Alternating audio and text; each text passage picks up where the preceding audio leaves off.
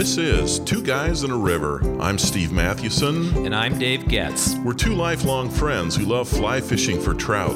Our podcast is all about helping you catch more fish and deepening your love of the time you spend on the river. We are Two Guys in a River. For the love of fly fishing. Today's episode is another milestone for Two Guys in a River. This is our first episode of year four. Yes, year four. We've produced a weekly episode for three years now, and we're not planning on slowing down. Year four, here we come. Can you believe it, Dave?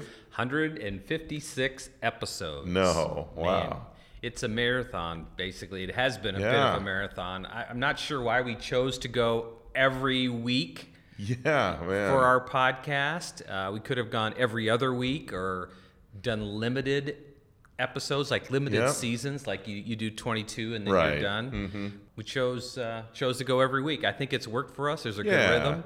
And it has uh, been a good discipline. you know, when hasn't we it? first Yeah. started, both of our kids were playing football. oh my goodness, college football. College football, yeah, that's right. This will be my first year with no football in about, what, 12, 13, Oh, 14 man. years? Wow. How did you deal with that last fall? Oh man, I don't know. I went fly fishing, I guess. Yeah. exactly. I have to tell you, I am grieving. I just can hardly imagine what it's going to be like this fall. But anyway, I know. we That's- digress. Well, this podcast will help. We'll just talk more fishing. Yeah. You know, we want to do two episodes a week? oh, man. No, let's not do that. Yeah, I have no meaning in my Oh, life. Okay. Well, as we begin year four of our podcast, we're going to talk about some trends we see in our sport, the wonderful world of fly fishing. Fly fishing remains the same in some ways, yet there are some new trends we've observed, and we're going to talk about six of them today.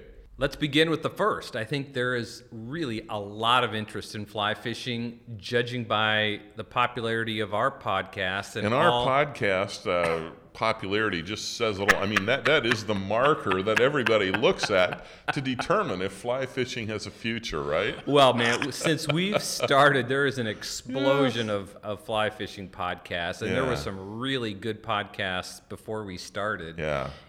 Small potatoes compared to like the Orvis podcast and others. I think we fluctuate between six and seven thousand subscribers right now, and we have monthly. Again, this is a fluctuation. It fluctuates between twelve and thirteen thousand unique downloads uh, a month. And the word unique is important because that signals that one person has downloaded that single episode. And it's really hard to get good metrics in digital marketing. People Yeah. think that it's so clear. It's not actually. No. But the unique download, uh, we have 12 to 13,000 unique downloads a month. That's a good signal, I guess, of, of where we're at. Yeah, it is. And you know, you look around. I, I noticed the other day that uh, an Orvis video on the basic flycast that they posted five years ago has 1.2 million views. Wow. Wow. And you know, our friends in the industry have said too that the the spike after uh, the movie A River Runs Through It, man, that's 25 years old or so now, isn't Crazy. it? 25 and a half that? years, Wow. yeah. Well, that spike, uh, it, it kind of leveled off after a decade or so after the movie, but but the interest is still there. I think that's true, and I think it's growing pretty much at the rate of of uh, of the population growth. Mm-hmm. But there's a big push by the brands. We'll talk about this in a little Yeah. bit to increase that. So there's Yeah. there's right now I think there's a lot of interest. Yeah, uh, there, there really is. uh, in the sport. And don't you think too, Dave, that as much as you and I both love to hunt, uh, that fly fishing is more accessible uh, than hunting, uh, just from the cost. I think just from the the access. I mean, I, I think about places where I bow hunted in Montana for elk, uh, shot an elk one year, with, or yeah, killed an elk with a bow, and then. Uh, uh, places we used to whitetail hunt, and well, you can't. I couldn't get access there now if I wanted. It's the land's been sold. It's all leased. I mean, yeah, there's still wilderness area, and I, you know, I shot a couple bulls and uh, a couple elk in in the uh, uh, Absaroka Beartooth Wilderness area, but. Uh, that's an issue. I mean, even here in Illinois, where I, I grew up hunting whitetail in the, you know, in the, the fall in November, um, yeah, that that land's been developed, and I don't know, just the the pri- the cost too of Yeah, the cost of, of is huge. firearms and vehicles to get where you need to go. Uh, I mean, fly fishing is is more accessible. You can do it year round, or at least you can say there are three really good seasons. That's true. I grew up in North Dakota, and North Dakota used to be just a bunch of small farms.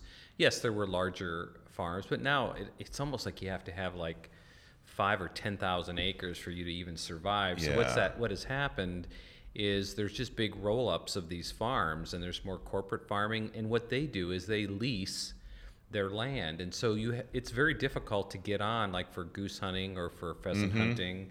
And Yeah. fortunately, we have friends who have access to some of that land, and we also have land ourselves in South Dakota. But I'm telling you, it is increasingly difficult to get access to private Mm-hmm. Yeah. land. So I think fly fishing gives you access to public land, and I think Yeah. public waters, and I think that's why it has more appeal. Really does. So uh, that's uh, that's one of the trends we're seeing. There's still a lot of interest in fly fishing. So if you're a, a fly fisher, uh, that's uh, that's pretty good news. Or if you're just starting out, I think that's that's a really good Yeah. news, right? And so there's just a lot of stuff available, Yep. videos, et cetera, to, to learn how to fly fish. Yeah. Well, here's a second trend, Dave, and that is that a generation of legendary fly fishers is, is passing away. I mean, Bud Lilly passed away uh, age 91 on January 4th, 2017. That was, uh, that was during the second year of our podcast. But uh, this past year, during year three, uh, Lefty Kreh died at 93, uh, March 14th, 2018. That was only three months ago. Uh, fly fishers still talk about the days that he taught casting every year at the Federation of Fly Fishers conclaves in West Yellowstone, Montana. And I've never been to one of those, but I've heard a lot about them. And you know, maybe we ought to talk, take just a few minutes, talk about Lefty Kreh. I mean, he's he's one of those legends people ought to know about. Uh, here's a guy, you know, part of that greatest generation, as it's called. He he fought in the Battle of the Bulge in World War II, and eventually became an outdoor writer for the Baltimore Sun. Uh, his fly fishing mentor was another legend, Joe Brooks. And Kreh learned to fly fish when he was about 22 years old. He was serving as a fishing guide for Brooks.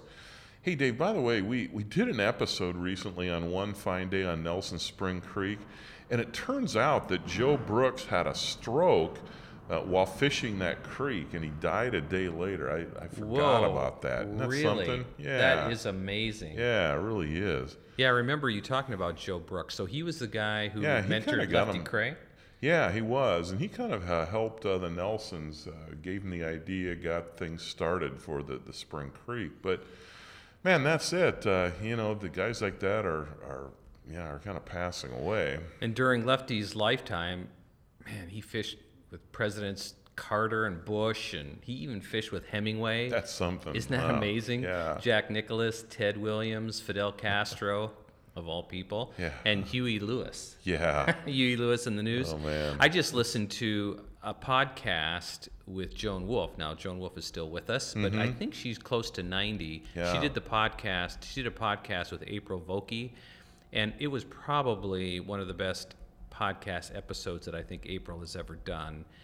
I think mostly because April really connected with her in the in the episode and just did a terrific job getting her to say some things I thought was just amazing about Yeah. her life and mm-hmm. just an amazing story. But Yep. Joan Wulff is another one who is, you know, getting up there. She's Right. not she's not mm-hmm. passed away in this moment. Right. But you're right, this whole generation, these legends, and yeah. I don't know, are they being replaced with legends? This generation that's coming up behind them?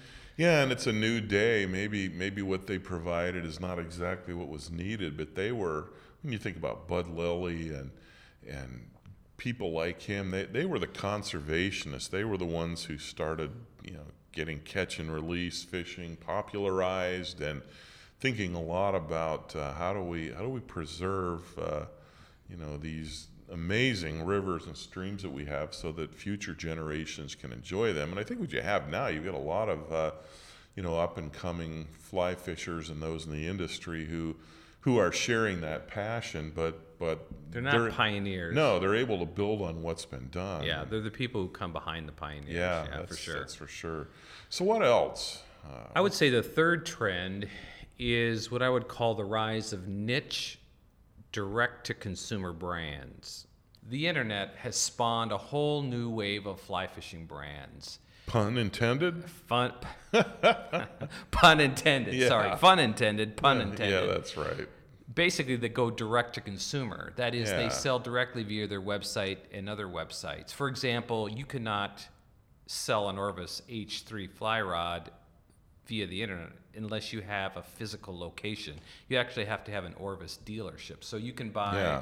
you can buy that through Orvis. You can buy it online through Orvis. You can go to an Orvis fly shop and buy Mm-hmm. That rod, or you can go to a fly shop that has a dealership. But you can't just say, "I'm going to start an online business and start selling Orvis rods." Right. So, but so there's all this limited shelf space, and and there's really limited places to buy gear.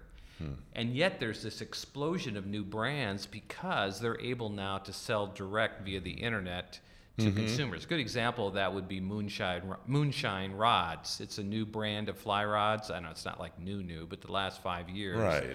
But it's a young brand that's up and coming. It's not lower end in terms of quality, but lower end in terms of pricing. Mm-hmm. And they do a lot of marketing. I see their marketing on Instagram. Uh, I see their marketing on Facebook. They just really understand how to Mm-hmm. Yeah.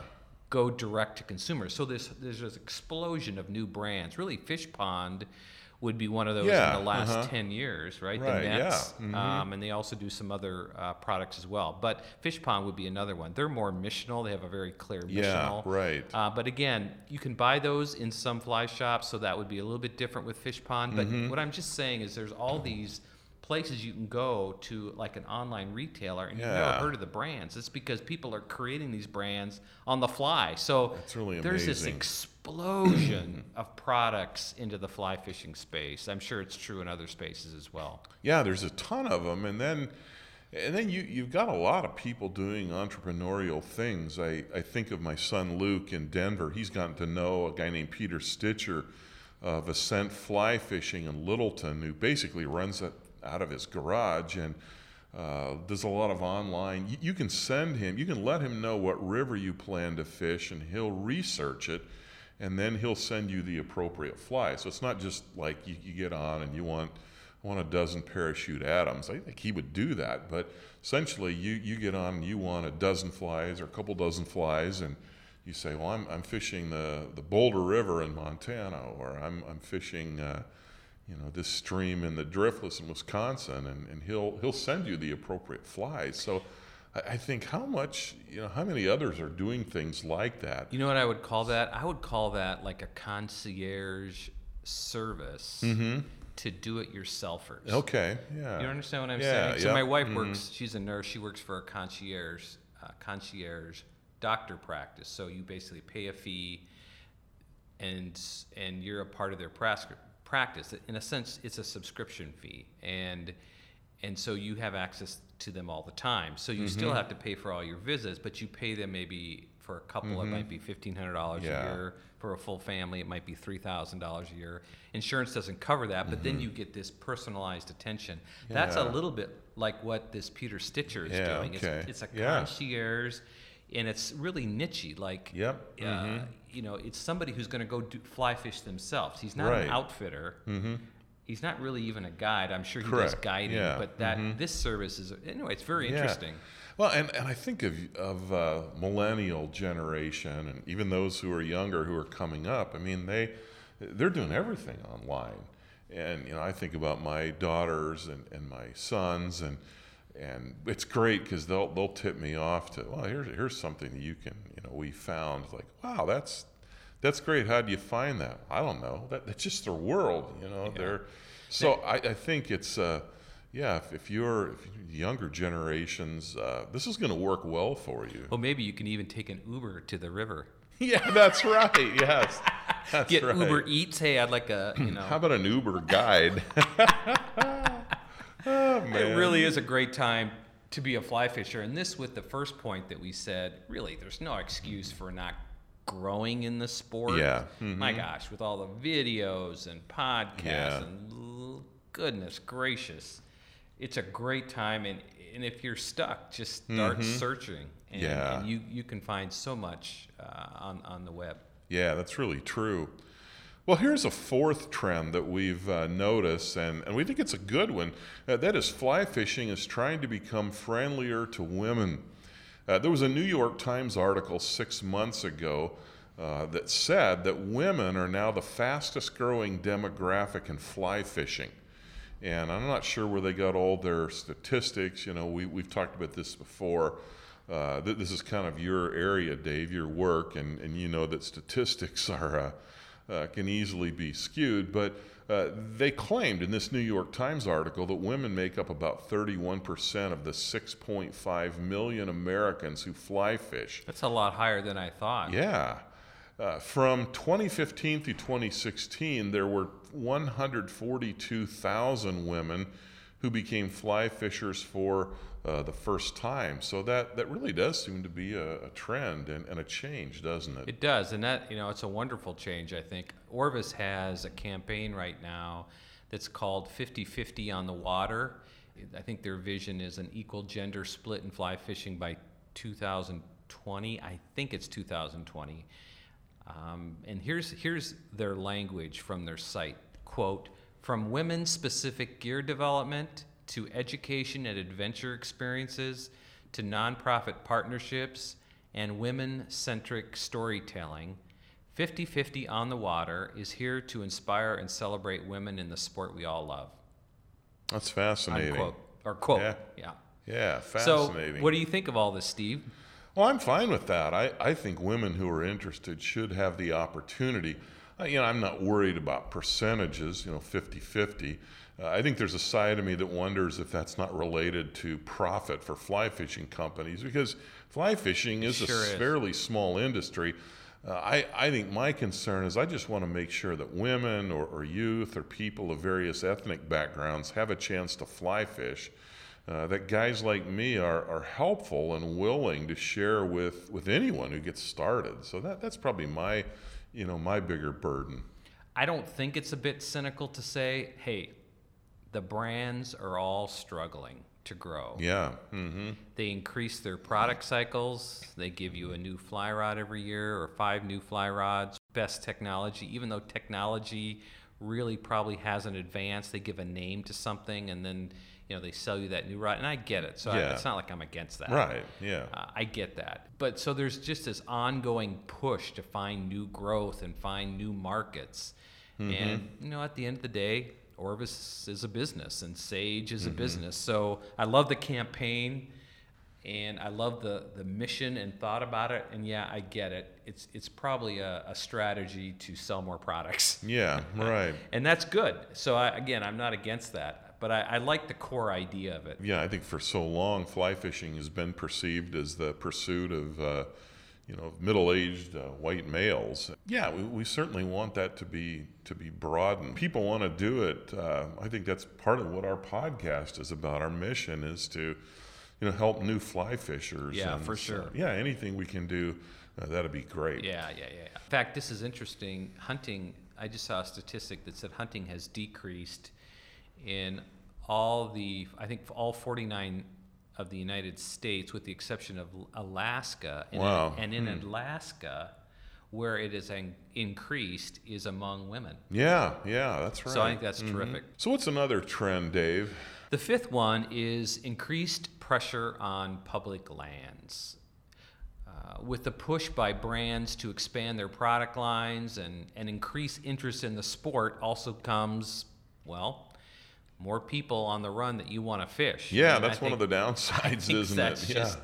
So one of the things we do to, to counter that is always to try to find new waters and smaller waters. And you know, one reason we typically will drive to southeast Minnesota from Chicago as opposed to just fishing in the Wisconsin driftless is there just there's just simply less pressure there yeah, for whatever right. reason. And one reason, of course, it's another hour and a half beyond where we stop at the Wisconsin driftless, so it's farther right. to go. So I just think that the pressure is only going to increase on our public lands. Yeah, I think that's true, and we're seeing that in the western part of the U.S. as well. Uh, I have to laugh. Some Montana residents complain about the the bumper to bumper drift boat traffic on the Yellowstone and the Madison during certain weeks, and and I wonder if the day will come, Dave, when the number of visitors to Yellowstone National Park, for example, will be limited. I think I've I've, read something about I expect that. that, you know, there were. discussions. I just read something that said there were four million visitors to Yellowstone National Park last year. Wow. That is in 2017, and that's a 40% increase from just 10 years ago. no, you're kidding Yeah, me. it's unbelievable. Oh my word. Last year, when your brother Dave and I drove through Rocky Mountain National Park, now it was in the middle of summer at the peak of tourist season, but we crossed over Trail Ridge. We came from the backside, crossed over Trail Ridge to get to the Fall River. It was so mm-hmm. unbelievably busy. Oh, it was man. bumper to bumper over Trail Ridge Drive. Yeah, man. It, it took us like 30 or 40 minutes to get from right when you begin to ascend to Trail Ridge Drive to the other side. It was crazy. And then there was someone who had a blown out tire on the side. So it was Oh, single lane traffic. Yeah. Of course, the other side is the drop off, you know? yeah, yeah, exactly. Yeah. It was unbelievable. I I was, Good I night. thought, goodness gracious, have things changed? So I just think the increased Mm, Yeah. pressures. So, so what do we do with that? Uh, any, how do we how do we cope with that increased pressure? I think we have to be more generous. and Yeah, I need to work on that Oh, myself yeah, because I yep, Mm-hmm. just I feel grumpy most of the time. I just think we need to be more open and more generous. If Mm-hmm. we really believe more people ought to fly fish, and we also have to allow people to be on our run when we don't want them to be on our run. I know, and sometimes what we've said is, okay, if, if the first mile is, is full, then we'll we'll walk the extra mile. Well, then I feel entitled. I feel like, well, I've walked the second mile, and if there's somebody in my spot, like, hey, no, what How are you is doing? this? Yeah, Y- You're not allowed to walk the second mile, only me. what is good for the sport economically may be bad for it experientially. Yeah, that's that is really the quality true. of experience goes down as the number of fly fishers increase. So. And I guess the good news in all of this is that there still are a lot of remote places you can fish if you're willing to hike further the next fly fisher. Absolutely. And maybe it's not going two miles, maybe it's going three, or maybe it's going four, but we still have spots like that. And so you just have to, or uh, getting up earlier, going Yeah, Mm-hmm. later. You just have to figure out how to yeah, fly you have fish. to be creative. Yeah, when other people are not fly fishing. Yep. Well, uh, what's the last one, Dave? Here's number six. The last, and I, I think this is true. I think there will become, and I don't know, I see it already. There will be increasing tension between outfitters and what I'm calling do-it-yourself fly fishers like you and me. Yeah, Now we will have guides. We hire guides. Yeah, I'm not talking about that. I'm talking Right, about and we have friends who are outfitters. We're not nothing ab- at all against outfitters. This No, is just no, no, more no, an observation. Total Yeah. observation. So, while outfitters are often on the same side of regular Joe and Jane fly fisher, uh, for example, conservation, there is still an underlying tension. Uh, outfitters need the fly fisher who will ante up five to ten thousand dollars for a trip to Alaska or ten thousand dollars to hunt elk in Montana. And my brother recently sent me an email. He said, "Hey, here's this idea. Let's go to Alaska. It was like ten grand per person." And I said, "Well, Matt, I'm not so sure we're going to go do this." and then I was Yeah. talking to Steve, and Steve was talking about how you know if you know the fly shops up in Alaska, they put together guided trips for you. So Yeah. you could put together probably a trip for probably 2,500 or less. Right. Maybe not less, but you could do it for almost a quarter of if you hire an outfitter. Yep. The I po- was oh, and I was looking into that recently because I thought we might be going up to Alaska uh, this summer to see families. It turns out we're going to make the trip to Idaho instead. But I was surprised some of the guides on the rivers uh, are charging less than, than we pay for in Montana and Wyoming if, if we Wow. were going to hire a guide. So it's so that's one of those interesting things that uh, yeah we, we think about as, as fly fishers. I I remember uh, fishing the Boulder in Montana and uh, fishing through a stretch of private property and and the, the streamside access law is in place and. And uh, I was well within my rights, and uh, every time I, I went there, somebody would come down and check me out and uh, just to make sure how did you get here? And yeah i just waded through the you know the high water area and, and i would tell them where i got access so they knew that and, and they were very polite and kind but but i also got the message hey we have this kind of this exclusive stretch that that we have we're bringing clients on and and uh, we, we'd really appreciate it if you would leave as soon as you can Well, that stream access law in Montana is just very unique. It's not in Yeah. Mm-hmm. Colorado and other places. It's just that you can you can go through private property as long as you don't- Yeah. hike above the high water mark, right, on those freestone rivers. And it's just a tremendous gift. And now, several years ago, I don't know how long ago it was, it's probably been more than just a several, that law was under assault. And this is where you find do-it-yourself fly fishers who love public access mm-hmm. on the opposite side of outfitters. The outfitters were on the side of eliminating the law. Why? Because they want to lease private property and keep do-it-yourself fly mm-hmm. fishers off that stream. And so that's true in Colorado. So if you own private property in Colorado, you own the stream bed. And so you can't get access at a bridge and walk through somebody's mm-hmm. property. So Montana has this really public friendly access law. Yeah. And I just think increasingly you're going to find outfitters on the opposite side of legislation. I know there was a law Yeah. that was in question in Idaho about trespassing, Mm-hmm. and it was t- in it was really finance. I don't finance is not the word, but outfitters Mm-hmm. were behind this law because they want to keep public uh, they want to keep people off of private land and Yeah. so they're and it's and i'm i grew up in south and north dakota we have land as a family so i get it right Yeah. so i yeah trespassing you don't want people trespassing No. but they had these really stringent penalties if you got caught for the third time so if for some reason you're a fly fisher and you got you just ended up on this property the fines and the penalties were enormous. And so there was a lot of debate out there. It's just a good example of where sometimes outfitters and do it yourself fly fishers are on opposite sides of the fence on Right. issues. Yep. And And we while have- we're united on conservation issues, Yeah. Mm-hmm. on access and public access, sometimes we're on opposite issues. Yep. We have On sympath- opposite sides. Oh, you're right. And we have sympathies with both. Like you say, we have outfitter friends and we see their side of it. We're also do it yourself fly fishers. And uh, yeah, I think it's just something to watch and for all of us to try to work together. Well, I see the side of the outfitters. I'm a small business owner, so Yeah. I get it, right? You're Yep. trying to, you know, and and to be honest, those outfitters, the margins on those business are not high. Oh, no, they're It's not. It's full service. You're paying the landowner a fee to lease the land, Yep. Mm-hmm. and you only have limited time doing it. You so I get it. Yeah. But but but but but, you know, I think public access is paramount. So I tend to probably, I'm probably biased on the do-it-yourself. Yeah. So No, keep public true. lands open. That's right. Well, those are six trends to keep an eye on. Uh, right now, it's time for great stuff from our listeners. And here's a comment by David. He's a longtime listener, and he commented on a recent podcast on diners, drive ins, dives, and too hungry fly fishers. David writes, I'll start by saying that the older I get, the gap closes between food and fly fishing. Used to be on the stream at sunup. Now my fishing partner Jay and I are at our favorite restaurant during sunup. That sounds like you and me, doesn't it? Uh, he says we used to fly fish until dark without a lunch or supper break. Now we're off the water by 1 p.m. at our favorite mom and pop burger joint.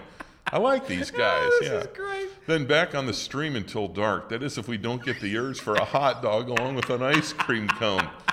Priorities have changed as we've gotten older, along with our waist size. Isn't that great? Goodness, Oh, that- he man. totally nailed Oh. that. That is so awesome. You know, it's been said that a mind is a terrible thing to waste, but I think it's also true that a waste is a terrible thing to mind, right?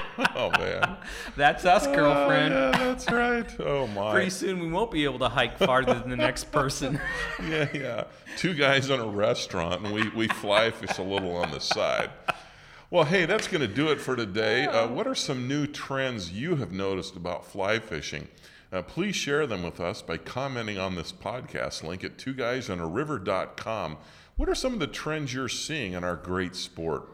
Thank you for referring our podcast to your TU chapter or fly fishing club, your friends.